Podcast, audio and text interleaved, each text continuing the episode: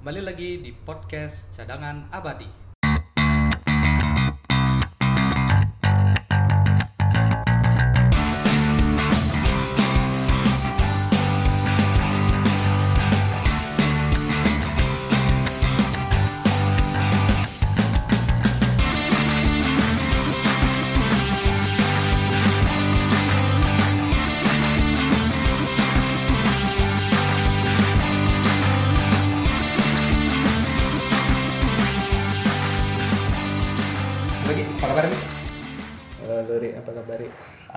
Ya, semoga baik-baik. Ngomong-ngomong ada berita apa nih? El Clasico kayaknya boring tadi ya. Di, mau dibahas tuh pertandingan Ah, lewat lah ya. Penting. Soalnya ada mayem sekali sekarang Madrid sama Barcelona karena Nggak ada Cywar. coachnya juga nggak nggak Cywar. Ah, Coachnya cuman Zid- good boy lah, anggaplah good boy. Zidane kalem. Valverde itu guru olahraga. Dia nggak nggak berani ngomong karena dia lagi dalam tekanan juga Ya, Valverde. Sama kemampuannya juga pas-pasan sebenarnya. Cuman ngandelin Messi Oh. ya. Cuma Messi ya lah yang bisa diandalkan dal- di sana. Terus dari permainan juga kalau menurutku Messi Ya. kalau menurutku Messi belum ada lawan yang sebanding di Madrid. Ya benar karena semenjak perginya Ronaldo Emang Madrid nyiapin Hazard, cuman Hazard mainnya belum se- setara, belum selevel belum lah. seperti dia di Chelsea. Nah, itu dia. Kemudian kalau di Barca yang terlalu menonjol Messi-nya, sedangkan yang lain Griezmann, kemudian Suarez. Suarez, Suarez ya lumayan De. Jong, Arthur. De tuh ada cuman belum sebanding dengan Barca yang dulu Zamannya Pep. zamannya ah, masih ada Iniesta, ada Xavi, ada Neymar tuh David Villa wah kan ngawur itu. Itu zamannya the best lah buat Barca, ya. sama Madrid. Jadi wajar sih menurutku pertandingannya berakhir dengan skor imbang 0-0, Melempem, membosankan. membosankan. Ya sudah kita lewati saja lah itu tidak penting. Pantas dominasinya dihabiskan oleh Liverpool. Ya. Yang sekarang baru masuk final Piala Dunia antar klub. Ya, kemarin habis ngalahin apa nama klubnya? Mi. Kemarin habis menang 2-1. Ya, kemarin habis menang 2-1 lawan klub ecek-ecek. Ya, Klub kecil. Tapi cuma 2-1. Tetap lucknya itu gede menit 90 plus 4 ngegolin, Iya. baru ngegolin. Kemarin sempet eh, Klopp sempet Marah-marah ya ya marah-marah sama pelatihnya musuhnya ini karena masalah pelanggaran. ya masalah pelanggaran. Kartu minta klub minta kartu. Malah di situ menurutku El Clasico yang kelihatan. Ya, malah lebih rusuh di sana. pindah ke pindah ke antar Piala Dunia antar klub dia. Apakah nanti di di finalnya Liverpool kira-kira menang nggak nih ya? Lawannya Flamingo. Flamingo. Flamingo tuh strikernya nggak cor karena Barbosa. Ya, Gabriel Barbosa. Berarti ya.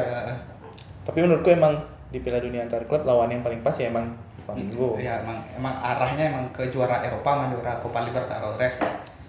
Ya. Harapannya sih kalau dilihat dari permainan jelas Liverpool jauh lebih unggul apalagi sekarang lagi bagus. Maksudnya kondisinya lagi bagus banget menurutku Liverpool. Habis itu dia baru datengin pemain baru juga kan? Eh, ya Takumi Minamino. Eh. Meskipun belum ada eh, ikut bermain di tim, cuman kan untuk dari segi psikis bagus menurutku. Jadi Liverpool nih mikir dia ke depannya gimana. Ah. Jadi dia nyiapin pemain lapis yang nggak jelek-jelek Ya. banget lah. bisa berkembang lah. Ya, Apalagi Jurgen Klopp baru nambah kontrak. ya Panjang kontrak dan Perpanjang isi kontraknya itu Liverpool target juara hanya musim ini sama musim depan. Terus musim selanjutnya- Musim selanjutnya kan karena regenerasi pemain Jurgen Klopp nggak nggak ditargetin juara lagi. Yang penting mainnya masih sama. Bagus ya, kode Enak juga ya, ya, Bagus kode juga ya. ya. Jadi nggak nggak mentargetkan juara. Iya, iya. Yang penting kan sekarang udah squad udah bagus, memadai, ya juara lah mau musim depan. Hmm, Setelah itu kan Salah udah tua, habis itu Henderson kaptennya juga udah tua, Van Dijk juga udah kepala tiga nanti kalau setelah lagi dua tahun ya, sekarang 28 berarti. ya 28 jadi Ya, regenerasi itu mau dicari sama Liverpool bagus sih itu bisa dicontoh buat klub yang lain lain. ya, manajemennya tidak menargetkan juara menargetkan juara seperlunya Ya asik sih gitu, tidak terlalu berlebihan jadi klub.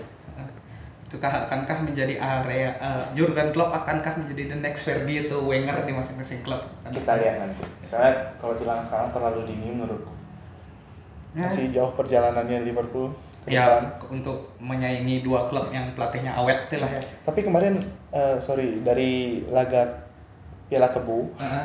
Yang Liverpool nurunin pemain lap- 19 tahun rata-rata. lapis lapis lapis lapis lapis lapis itu eh, ada hal yang menurutku bagus dan patut diapresiasi Apa tuh, Ki? yang waktu dia kalah 5-0 kan kalahnya telak banget Heeh.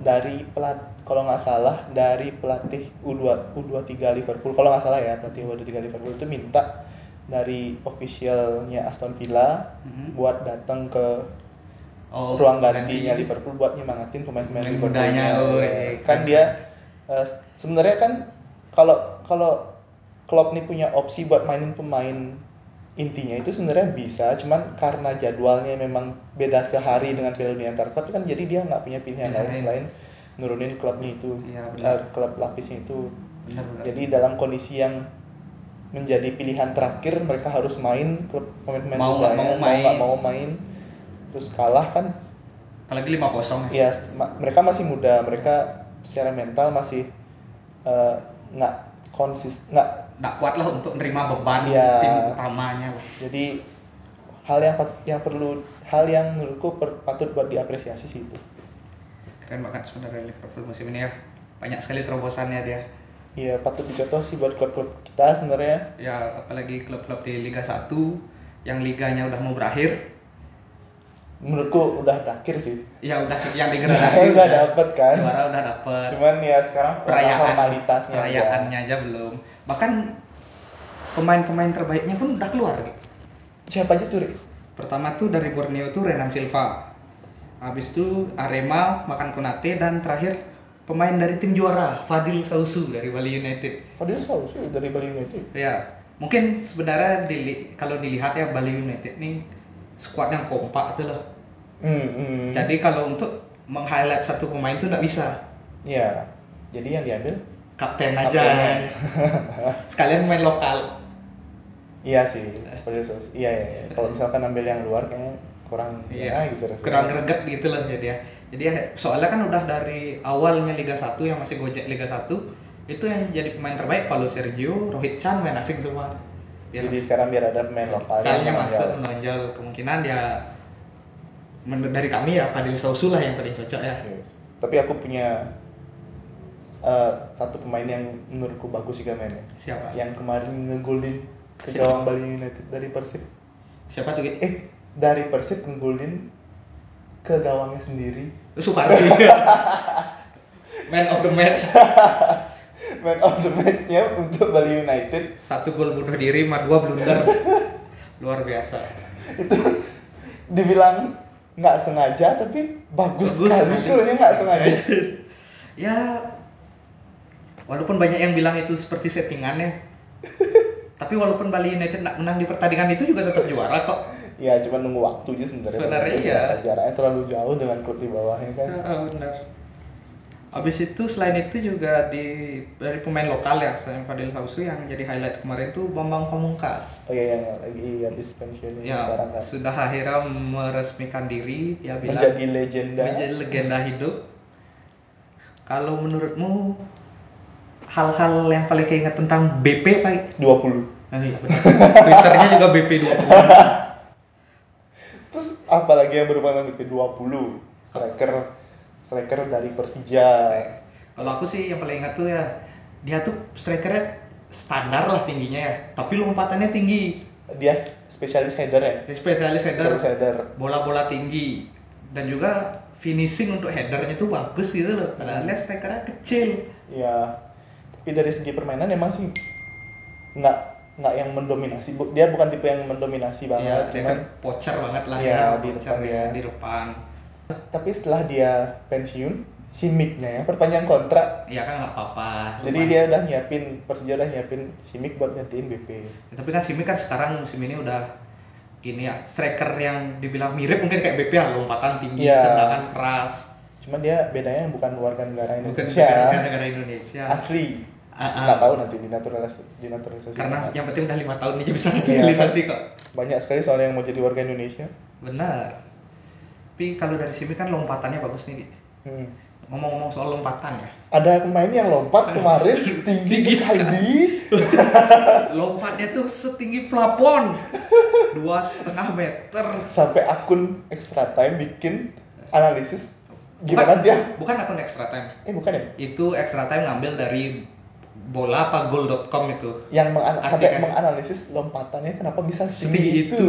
Itu dari diukur dari lingkar paha. dan- lemaknya cuman tiga pers- tiga persen lebih lebih sedikit dibandingkan supermodel lingkar paha cuma 60 cm dia bukan manusia lompatannya itu kalau sambil berlari bisa sampai 70 cm bayangin nih 70 78 78 berarti dia bisa naik ke atas meja lompat ke atas meja tuh lompat cedak gitu. Nggak perlu lagi nah numpuk pakai tangan naikin kaki lari aja lompat sampai dia di atas meja. Dia apa ya pemain ini? Makin tua makin jago ya mem- emang ada kemampuannya dia yang menurun tapi ada yang naik. Justru dengan kemampuannya dia yang turun kemampuan yang lain tuh makin kelihatan, kelihatan gitu. Jadi semakin spesifik itu kemampuan fisiknya Ronaldo. Iya, jadi dia semacam merubah visi bermainnya kalau menurutku dari yang dulu mungkin dari winger ya. Winger, lari-lari. dribble, dribble. Terus sekarang dia nggak bisa dribble loh sama sekali dribblenya nggak ada lewat kan. ya. Tapi sekarang dia lebih ke finisher. Ya semacam finisher di depan tapi bukan striker murni, murni ya. Lebih di belakang tapi muncul sebagai second Iya. striker lebih sering. Emang sih kadang dia memang kadang nggak maksudnya egois ya. Tapi dengan kemampuannya dia yang seperti itu Wajar. wajar banget dia egois tapi dia emang pemain yang menurutku di suatu di, su- di situasi yang genting emang benar-benar bisa diandelin Lalin bener.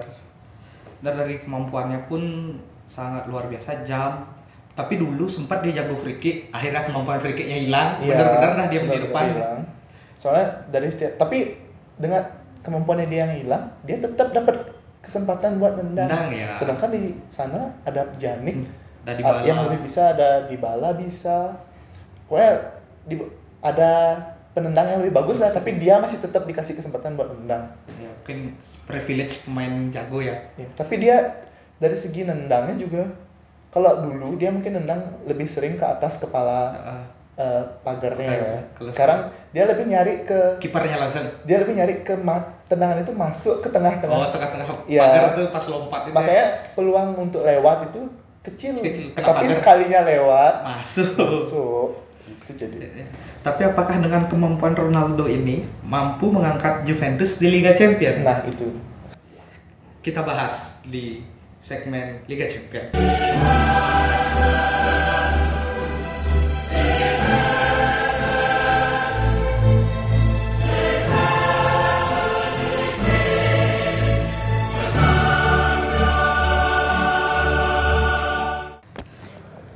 Gimana gimana Akun podcast cadangan abadi kemarin cepet banget gitu.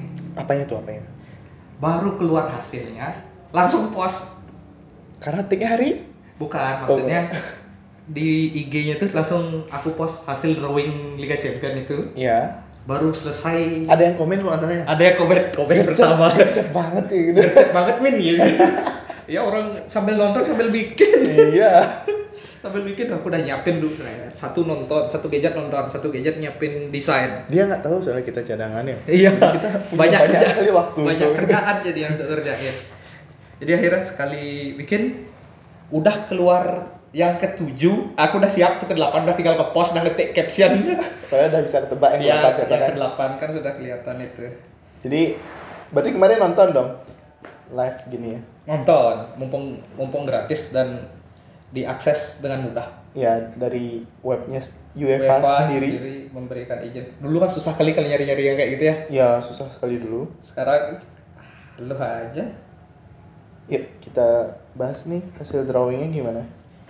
Yang pertama. Ada reuni. Re- reuni. Reuni coach. Ah, ya Thomas Tuchel. Ya Thomas Tuchel akan kembali lagi ke klub Si- lamanya. Signal Iduna Park. Untuk melawan Borussia Dortmund Borussia Sancho sebenarnya Dortmund nggak Sancho aja ya iya sih tapi paling menonjol ya paling menonjol sekarang tapi Reus menurutku menonjol juga sih Reus sudah jelas menonjol. Seburuk-buruknya Dortmund dia tidak tidak pindah. Iya. Tapi eh, aku ingat banget dulu Munchen yang terus mepet dia tapi dia dengan kekeh bilang dia mau bertahan di Iya, Dortmund. benar. Padahal hampir tri, trionya Dortmund ini pindah ya. Yang Pindah Götze, semua ke situ ya. Götze, Lewandowski, Marus. Akhirnya Ruiz saja yang Kan bertahan. ada dulu captionnya yang eh, Reus ditinggal satu-satu. Satu-satu, ya. Hamel dulu pergi Hamel. Habis itu Lewandowski, habis itu Götze, terus akhirnya dia sendiri. Benar-benar sendiri ngangkat Dortmund sekarang. PSG mah auto juara ya di Liga Prancis. Iya, soalnya nggak ada nggak ada saingan yang eh, berat sih menurutku di liganya. Tapi kalau dari si- segi Liga Champion, dari segi permainan, Neymar, kalau yang kulihat Neymar sekarang lebih nggak seegois dulu. Oh ya benar. Kemarin dia ada Ngasih- loh ngasih ngasih bola penalti. bola penaltinya ke Cavani. Cavani mungkin untuk naikin mentalnya Cavani. Ya. Jadi eh, kalau menurutku dari segi mental PSG lebih bagus dibandingkan tahun lalu sekarang. Tapi apakah mereka bisa mengalahkan Dortmund? Nah itu kita nggak tahu. Tapi kalau dari segi permainan Dortmund Sancho-nya sedang bagus kan seperti yang kita bilang tadi Sancho-nya sedang bagus. Dari segi permainan juga menurutku Dortmund ini bukan yang mengandalkan individual Ah, ya, pemain. mengandalkan kolektivitas Ya, mereka lah. Dari segi permainan dia mereka mainnya ber, se- sebagai seorang tim. Iya, jadi entah Sancho atau Rus atau di depan pakai Alcacer kan. Iya, kemudian eh, si di tengah ada Witsel juga yang jaga. Ya, Witsel sama tengahnya dia. Wiggle, Wiggle, Wiggle, Wiggle. Oh ya Wiggle ya Wiggle. Wiggle, Wiggle, Wiggle. Kayak gelandang itu dua sama Witsel. B ada Hamel, terus ada ada Hazard. Torgan Hazard. Iya, Itu, adiknya. itu kan giliran tuh kadang main di IMF, kadang gantiin si Paco Iya, sebagai false nine. mereka sekarang lebih sebagai seorang tim sebagai yang, yang menurutku yang dari aku dari yang aku lihat sih untuk Dortmund. Kemudian kalau dari PSG mungkin lebih mainnya lebih emang individualitasnya masih tapi nggak se individualitas dulu menurutku. Yang sampai kalah main gitu ya itu jadi sekarang patut buat kita tonton sih menurutku pertandingan Dortmund sama PSG akan sangat menarik melihat gimana Tuchel menghadapi Dortmund dari segi eh, pertandingan akan sangat seru menurutku pertandingan ini Kita lihat nanti. Kalau menurutmu siapa yang lolos sih? harapan gue sih PSG yang lolos soalnya Mbappe Mbappe itu Aku juga pengen PSG. ya biar maksudnya mereka punya squad yang bagus. aku pingin lihat main, Main di babak selanjutnya Ya. itu loh. Biar nggak dibilang main di liga petani aja kerjanya, Mhm. farming aja kerjanya. biar di sini dia ketemu lawan-lawan susah Oke lanjut ke Real Madrid dan Manchester City. Zidane versus Pep Guardiola. Gimana Eh, ya? City ini sial sebenarnya. ya Jujur ya. Tapi kalau aku jadi Pep, aku kan lihat peluangnya lebih bagus di Liga Champions dibandingkan Liga di Inggris. Liga Inggris. Apalagi targetnya Pep kan Liga Champions. Iya. Jadi sudah sewajarnya sih menurutku kalau Pep bakal ngasih fokusnya lebih ba- lebih banyak di sini ngelawan pertandingan lawan Madrid ini. Tapi sekarang Madrid Madrid itu yang aku lihat bukan lagi tim besar sekarang loh. Tapi angin-anginan kan sekarang ya. Mediocre lah Ya, istilahnya. eh, nggak ngerti juga kenapa ya. Tapi kalau menurutku Madrid sekarang eh, oke dia tim raksasa tapi nggak kayak raksasa kelihatannya sekarang. Oh, karena gini, Madrid itu kan jadi raksasa karena disebut Los Galacticos. Heeh. Sekarang semenjak ditinggal Ronaldo, bintang itu udah gimana? Ya, ditinggal Ronaldo masih ada harusnya bintang yang lain tapi kayak redup, Redup sih, semuanya. semuanya udah redup.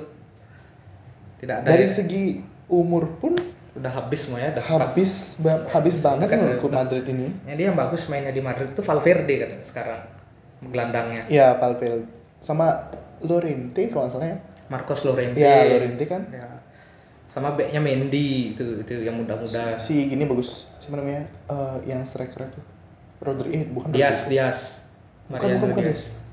Pak. Vinicius. Oh, eh, tapi Vinicius. Vinicius juga nggak main. Jarang main, sekarang kan udah ada Hazard main di kiri, Bale di kanan, Benzema di tengah. Hmm. Nggak, ngerti, nggak ngerti sebenarnya sama Zidane nih. dulu bilang eh, nggak nggak mau ngasih kesempatan Bale buat main tapi akhir-akhir ini kan dia main sering banget main kan Karena nggak ada pilihan lagi. Mau gimana Endom? di sayap kanannya itu udah buntu itu lo mentok Vinicius sama Hazard kan tabrakan posisinya udah, udah sudah waktunya mereka buat cari bintang yang lain menurutku ya jadi untuk mereka supaya lebih jelas cari bintang yang lain aku dukung City buat lolos aku, juga dukung City sih Iya. tapi aku du- du- aku suka Madrid misalnya ya dari segi permainan Madrid menurutku sekarang lebih nyatu secara tim setelah Ronaldo nggak ada jadi mereka mainnya lebih ke tim gitu loh bukan Iya, yang mengandalkan Ronaldo, Ronaldo, aja iya, jadi iya. cuman eh, main ngetim dan yang keluar sebagai gol gitarnya si Benzema kan jadi sekarang Benzema lebih tajam dibandingkan dulu cuman ya itu yang seperti aku bilang dia masih belum kelihatan Madridnya gitu, gitu. iya benar benar, benar. jadi kayak dari logo tim ini mahkotanya itu hilang gitu jadi bulat perisai Bulat aja dia Madrid. Madrid aku suka Madrid tapi aku pengen lihat City yang lolos karena ya dari segala permainan aku Jauh sebenarnya City jauh yang lebih City lebih, lebih enak lebih Lebih enak buat ditonton mainnya. menyenangkan lebih atraktif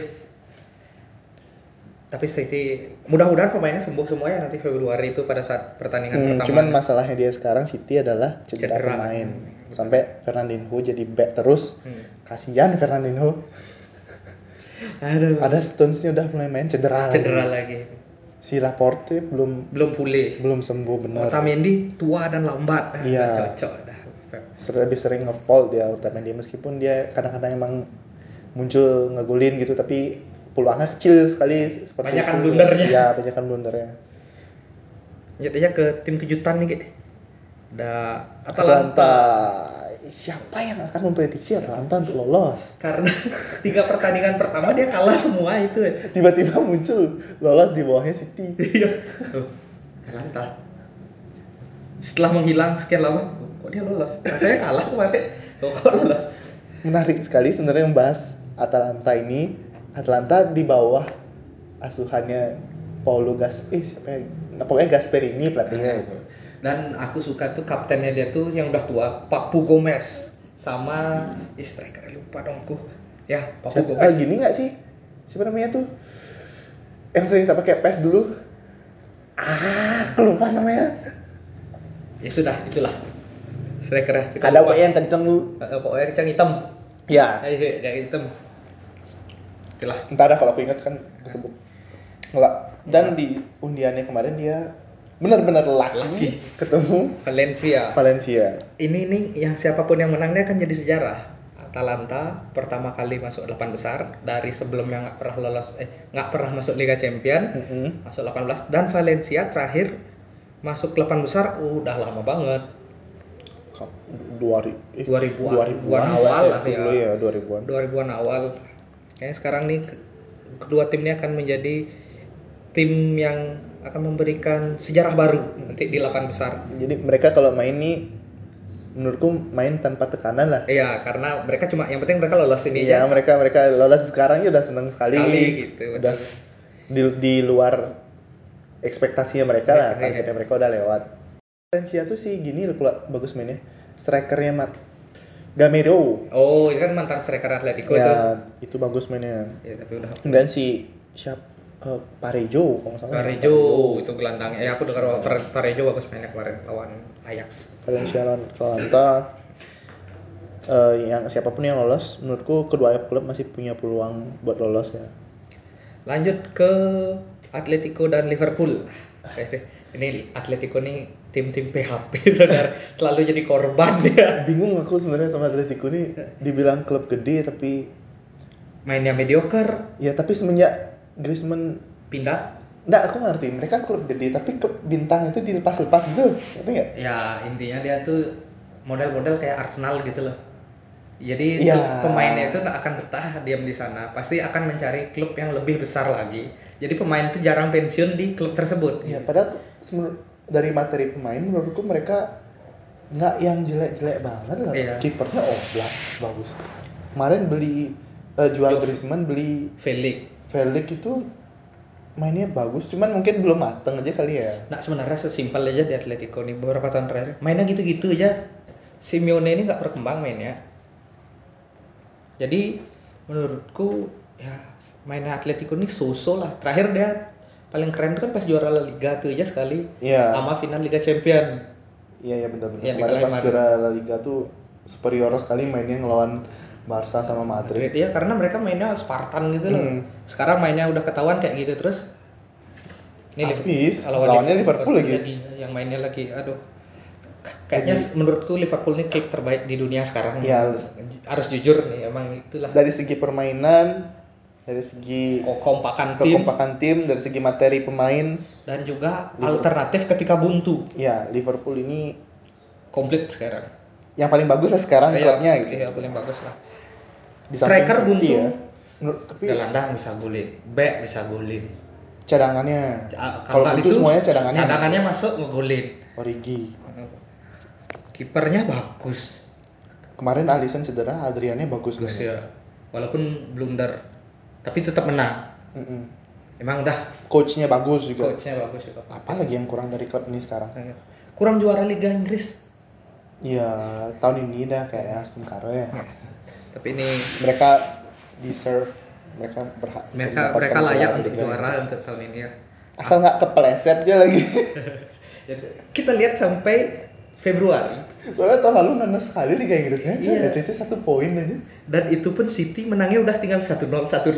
Nah, kemarin itu apa ya mainnya Liverpool bagus banget tapi kalah ya emang abis kalah City-nya menang juga abis kalah sama City poinnya dikejar seri seri seri seri ah, dikejar sama City sampai terakhir mereka masalahnya mereka selalu di paruh musim kedua Baru kedua. Dan mereka kemarin musim lalu kan terakhir disalib sama City itu karena mereka seri sama MU. iya Habis itu langsung disalib sama City. Habis itu udah tapi memang eh, Liverpool sama MU ini emang eh, apa ya dari segi sejarah tuh berpengaruh terhadap permainan mainan ya. Jadi mereka lebih pressernya lebih dapat. Mm-mm. Mereka main. prediksi Atletico Liverpool Ah, aku sih sebenarnya jujur pengen Liverpool yang lolos. Mm-mm. Kalau dari segi permainan mereka bagus, tapi biar Liverpoolnya sibuk juga di Liga Inggris, biar nggak fokus ke Liga Inggris dulu. oh Jadi biar tambah banyak harus main. Itu alasanku dukung Liverpool di Liga Champion. tapi kalau dari segi permainan ya Liverpool, Liverpool lebih layak lolos. jauh lebih unggul dibandingkan Atletico sekarang. Oke dari yang empat tadi berarti kita udah punya PSG, City, Eh, ini Valencia Atalanta. Aku pengen Atalanta loh. Aku bisa pengen Atlanta tapi feelingku Valencia, aku Valencia. Ya udah, berarti kita beda Ya Atalanta beda di situ ya. sama Ini Liverpool. Lanjut, Chelsea dan Munchen. seharusnya big match. Di otakku Pokoknya- itu seharusnya big match. Hal yang aku ingat dari keluarnya Chelsea dan Munchen, akun Twitter Bayern Munchen langsung ngeblok tulisan tahun Drogba. Drogba dan 2012. Trauma semua itu. Trauma. Jadi mereka tidak- Main di kandang Munchen, final Liga Champions di kandang Munchen Munchen, lawan Chelsea. aku ingat banget ya aku nonton itu Dia udah unggul sampai menit 88. Iya. Enggak gini loh. Cel Munchen itu nyetak gol menit 80. Itu setelah corner ke 9 Mm, dan shoot ke 11 kalau nggak salah. Iya. Sedangkan Chelsea nyetak gol menit 88 itu corner kedua. Corner kedua tuh maksudnya barengan tuh loh. Ya kayak misalnya corner disundul main Munchen, corner lagi ya Iya. corner kedua. Habis itu gol. Shoot kedua juga kayak itu. shoot kedua di Itu penalti. Habis itu kan perpanjangan. Penalti ya? dapat penalti. Iya penalti kan. Nggak gol. Nggak gol ditangkap tapi tercek. Mm, Itu udah keluar meme itu yang kalau Ramos tendang penalti ke bulan. Iya. Kalau Roban ngelihat gawang itu sempit. jadi jadi penaltinya itu dekat banget sama Peter Cech jadi gampang banget dita- ditangkap. Terus menurut eh, Penalti terakhir adu penalti diambil sama ya? Robban. eh, waktu waktu itu jadi mimpi buruk buat Munchen ya. Iya, benar. Semua pendukung Munchen Jangan penuh main di kandang. main di kandang udah semua bilang ah Munchen udah juara. Chelsea. Chelsea habis waktu itu kan ganti Pelatih. di Matteo Di kan. Matteo jadinya. Jadi mainnya amburadul lah Chelsea waktu itu dan bisa juara Liga Champions. Gila tahun 2012. Nah, sekarang ini kan Chelsea juga sedang angin-anginan nih performanya. Hmm, kemarin sempet mereka mainnya bagus-bagus, cuman di Liga Inggris sekarang lagi turun. Turun lagi kalah-kalah, kalah-kalah. Apakah kira-kira nanti Februari nanti Chelsea bisa menghadapi Munchen kira-kira? Eh, menurutku akan sangat berpengaruh dari tra- transfer musim musim panas musim dingin Musim sekarang. dingin. musim dingin sekarang kan mereka udah boleh beli pemain ya Ya udah boleh. Tapi kalau di Liga Champions transfer tuh menurutku nggak terlalu pengaruh. karena pemain-pemain yang main di Eropa itu tidak akan bisa karena udah didaftarin Oh iya, didaftarin di awal, ya, ya. jadi nggak akan bisa main di Liga Champions lagi jadi Oh. mungkin pakai pemain yang sekarang pemain yang sekarang aja berarti pemain-pemain mudanya dong yang main Iya, Temi lah, Pulisic untuk Belanda. mereka, mereka dari segi permainan bagus cara ngambil up Serangan. serangan, tuh bagus dari Chelsea Jorginho, Kante, Pulisic, Pulisic, Willian atau William, Temi, ya kemudian eh, ada siapa namanya yang di sebelah kanan Eh, Mason Mount ada Mason Mount. Itu mereka ngambilnya bagus cuman masalahnya satu aja menurutku mentalitas dari Chelsea Iya. karena mereka kan masih muda, Muda. nih sekarang akan melawan Munchen Apalagi mereka main sekarang pertama di Stamford Bridge. ya notabene Munchen ini klub yang emang Punya mental lah. riwayatnya di Liga Champions tuh bagus, banget lah gitu bagus lah. Ya. Paling nggak 8 besar semifinal tuh masuk meskipun Munchen sekarang lagi drop. Bukan lagi drop sih lagi peralihan menurutku Oh, iya. semenjak dia ditinggal Robben sama Ribery Oh iya benar. Niko Kovac udah diganti. ya tapi dengan perginya Robben dan Ribery itu jadi ngasih kesempatan buat Coutinho muncul lagi Oh iya benar Coutinho yang di sana ya benar benar. Coutinho, ada Coutinho ada Sergei Gnabry Iya. ada uh, Perisic Perisic, eh, Perisic ya benar Perisic, Perisic. Kemudian uh, nanti kalau jadi tuh Leroy Sané ke sana ada Leroy Sané juga juga ya benar sebagai opsi serangan. ada Muller jadi pertandingan ini kan per- jadi pertandingan yang terbuka menurutku Ya. tapi dari segi mentalitas mungkin Chelsea akan lebih sedikit di bawah dari Munchen Intinya adalah pertandingan pertama di Stamford Bridge. Menurutku jadi kunci. Sama gol pertama saat di Iya. Allianz Arena. itu gimana nanti Lampard ngatur strategi, Strategi pemainnya kita lihat nanti di bulan Februari tanggal 26 Kalau aku pengen Chelsea sih yang lolos. aku Munchen. Gue kita beda pendapat lagi nggak apa-apa. iya Kita lanjut ke pertandingan selanjutnya yaitu manta klub dengan sejarah juara berturut-turut terbanyak di Liga Top Eropa. Lyon hmm. Itu melawan lawan rajanya di Itali, Juventus Juventus. Tapi Lyon ini udah Depay udah cedera sampai akhir musim. Ah, oh iya kemarin cedera cedera 6 bulan lah. Salah Nyawanya Lyon satu- sudah hilang. gitu.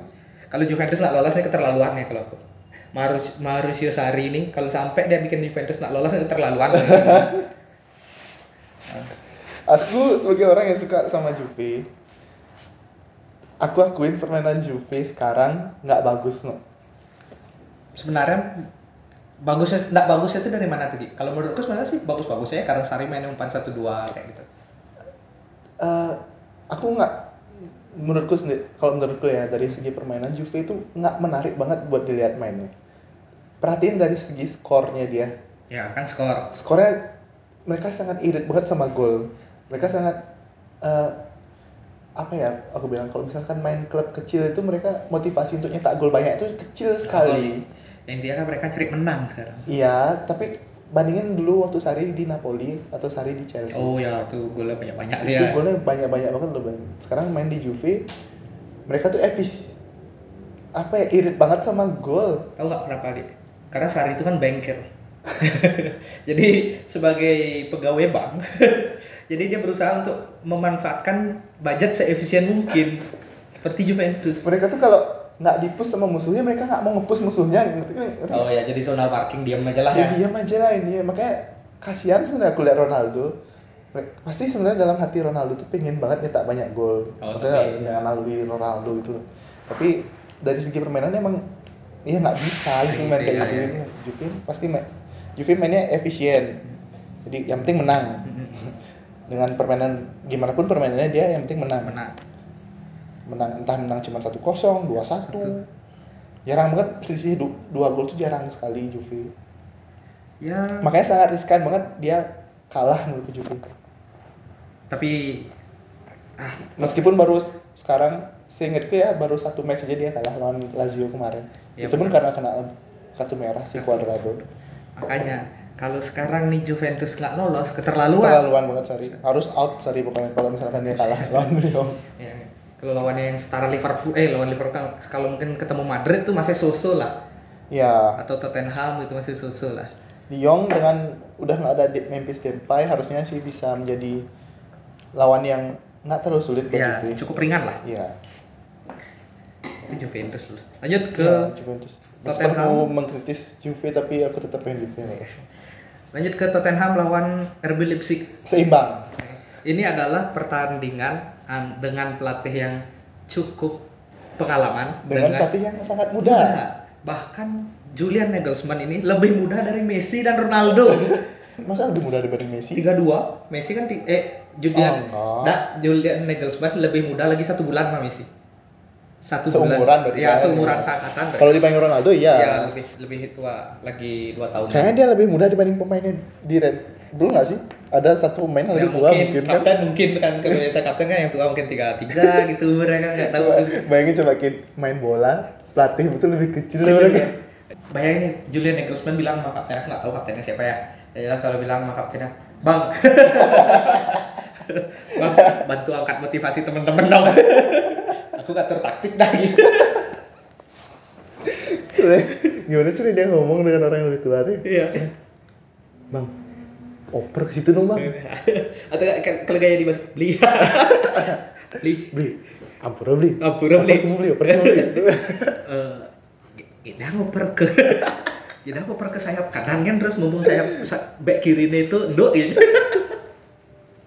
Tapi memang dengan umur yang segitu udah Jadi pelatih pelatih yang bisa ngelolosin tim ke babak ini. 16 besar tuh Satu kebanggaan tersendiri Iya, ya. Ini kabarnya dike- dikejar Arsenal nih di musim panas nih. Nagelsmann? Tapi nggak tahu karena kan sekarang mau Arteta yang Iya, masuk. Arteta kan.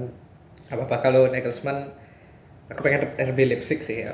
Keren Julian Nagelsmann pelatih termuda yang nganter ke delapan besar. Iya sih, tapi lawannya Tottenham dengan Mourinho sekarang menurutku dari segi mentalitas bakal naik-naik. Maksudnya up banget lah mentalnya Ya, dia benar. Dengan dilatih Mourinho. Ya, pertandingan yang sangat menarik untuk ditonton. Tapi dari segi permainan Tottenham berubah drastis menurutku sekarang. Iya benar. Mental, jadi lebih gimana ya? Umpannya lebih taktis, cepet.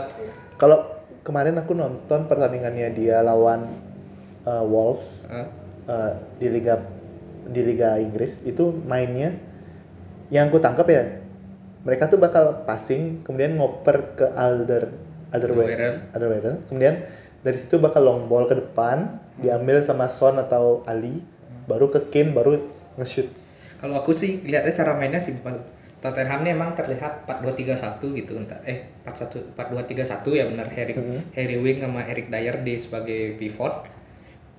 Tapi ketika nanti pada saat nyerang formasinya berubah formasinya berubah. Jadi Aurier tuh masuk di kanan, Moura itu masuk lebih ke tengah jadi IMF sama Dele Alli. iya iya tapi sekarang eh, si back kiri nggak aku nggak jelas nilai formasi eh, posisinya pemain satu ini. Si Rian Seng Sengon itu Si Rian Oh iya, Seng Seng Sengon. Dia itu dia di- back kiri atau sebenarnya sayap kiri?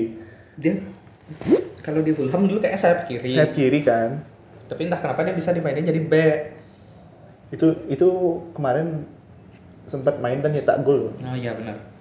itu bisa jadi opsi lagi. Kemudian si Erikson cuma jadi sub aja sekarang. Iya, Eriksen kan udah mau Kemudian-. Aku nggak ngerti mereka beli lo lo Lo, Kells lo Kelso itu pembelian mereka, yang gagal ya? Mereka tuh sebenarnya mau beli sama Ndombele lagi satu. Lo Dobele kan dulu awal-awal bagus di area coach, tapi setelah dengan Timo nggak pernah main, dia harusnya posisinya tuh sejajar sama Eric Dyer atau di Sissoko Sissoko gitu. Cuma kalau Erikson kan lo Kelso itu kan sebenarnya mau diopsikan untuk diganti Erikson. Cuma waktu awal-awal musim di Poch cedera. Mm-mm. Terus sekarang nggak nyetel, belum nyetel-nyetel kayak kayak PP di Arsenal lah. Nggak nyetel-nyetel. kayak eh, pembelian yang gagal menurutku Iya. dari Tottenham Tottenham musim ini agak gagal loh banyak pemainnya.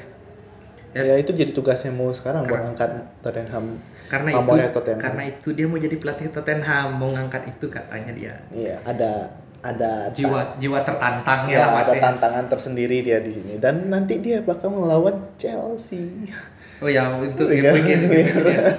Seru banget. Kalau lanjut aja, aku sih pengen RB Leipzig. aku ya. Tottenham Oke lah. beda lagi kita Lanjut ke Napoli dan ya Barcelona. ini kemarin waktu ngundi eh, pas undian terakhir ya di Ya. undiannya udah pasrah aja udah pihak Tottenham udah tahu siapa Eh, bakal pihak lawan Napoli.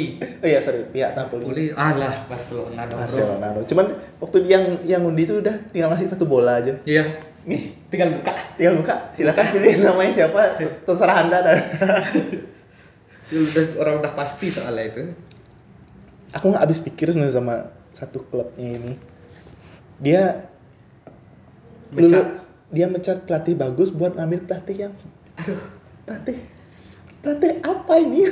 Dia dia mecat Ancelotti untuk ngambil begal. Ngambil badak. Mungkin pemainnya nggak nggak disiplin kayaknya mungkin ya. Nggak banyak yang nggak disiplin. Terus bisa Ancelotti nggak bisa ngontrol ruang ganti. orang tua nggak bisa ngasih tahu anak-anaknya. Ya, benar. jadi dia ambil seorang begal. Dia, dia ambil ini preman pasar satu silakan disiplinkan pemain-pemain ini. Ya. ini kualitas pemain bagus bikin mereka disiplin. Habis itu kalah. Habis itu aduh. Langsung kalah 2-1 lawan Parma. Takut pemainnya ada ini kalah ini kalau kalah dimarah ini kalau menang juga dimarah. Ini. Nggak habis pikir sama sama manajemennya Napoli ini sebenarnya dari kemarin waktu Ancelotti itu mainnya menurutku nggak jelek banget sih. Maksudnya Ancelotti itu bagus mainnya dia si eh, siapa namanya? Insigne Ya. kemudian Mertens. Ya milik itu Milik, bagus ah. sebenarnya mainnya. Cuman emang sih nggak konsisten mainnya.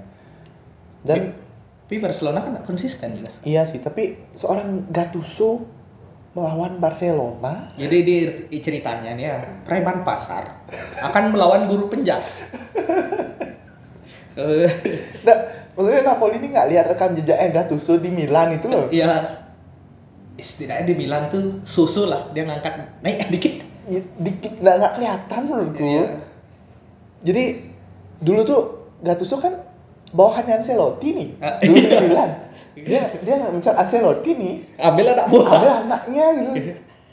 biar lebih murah aja kali bayar gaji tapi dia kan pencarian Ancelotti bayar pesang Iya. Maksudnya dan sekarang lawan Barcelona gitu loh. ya Ya meskipun Barcelona dengan pemain yang lagi di bawah tapi Barcelona ya tetap tetap Barcelona pemain-pemain bintang Messi-nya masih ada. Messi-nya masih ada gelandangnya bagus di Tapi Messi ke Italia lagi ya. oh, iya, Rutin benar. banget ke Italia dia tiap tahunnya. Iya, dan Kalau nggak ke Roma, ke Juve. sekarang ke Sekarang Nap-. Naples ya Dan kemarin ada yang nge-highlight kalau di Napoli sekarang dia ketemu Manolas lagi. oh iya benar Manolas kan kayak bikin tweet tuh kayak ya Oh iya Manolasnya yang bikin tweet ya. Iya, Manolasnya bikin tweet Ketemu lagi. doesn't matter, eh, it doesn't matter, ya tidak masalah. Apalagi main, tapi masalahnya Barcelona kan kalau kalah tuh karena main away, eh main home dulu. Nah ini Ya, sekarang kan tapi dia, sekarang dia main, main away. Jadi kemungkinan Barcelona sih lolos. Nggak mungkin preman Iya. pasar bisa ngalahin guru penjat. Napoli lah kepulauannya kecil sekali. Tapi kalau misalkan dia bisa buat ngelolosin Napoli, wah itu bakal banyak sekali yang um, Langsung majang nama yang Gattuso tuh bakal banyak sekali kayaknya. Nah, yang ada yang lebih banyak tuh Valverde out gitu. Nah, kalau udah kalau kalau mereka sampai kalah itu nanti Februari. Ya sebanding lah itu Gattuso-nya kelihatan kalau Valverde Mereka- yang ya jadi aku sih pengen Barca juga yang. Jadi kalau udah gini berarti yang kita yang sama tuh adalah PSG, Manchester City, Enggak. Eh, oh ya Manchester City. Liverpool, Tapi aku masih pengen Madrid sih juga.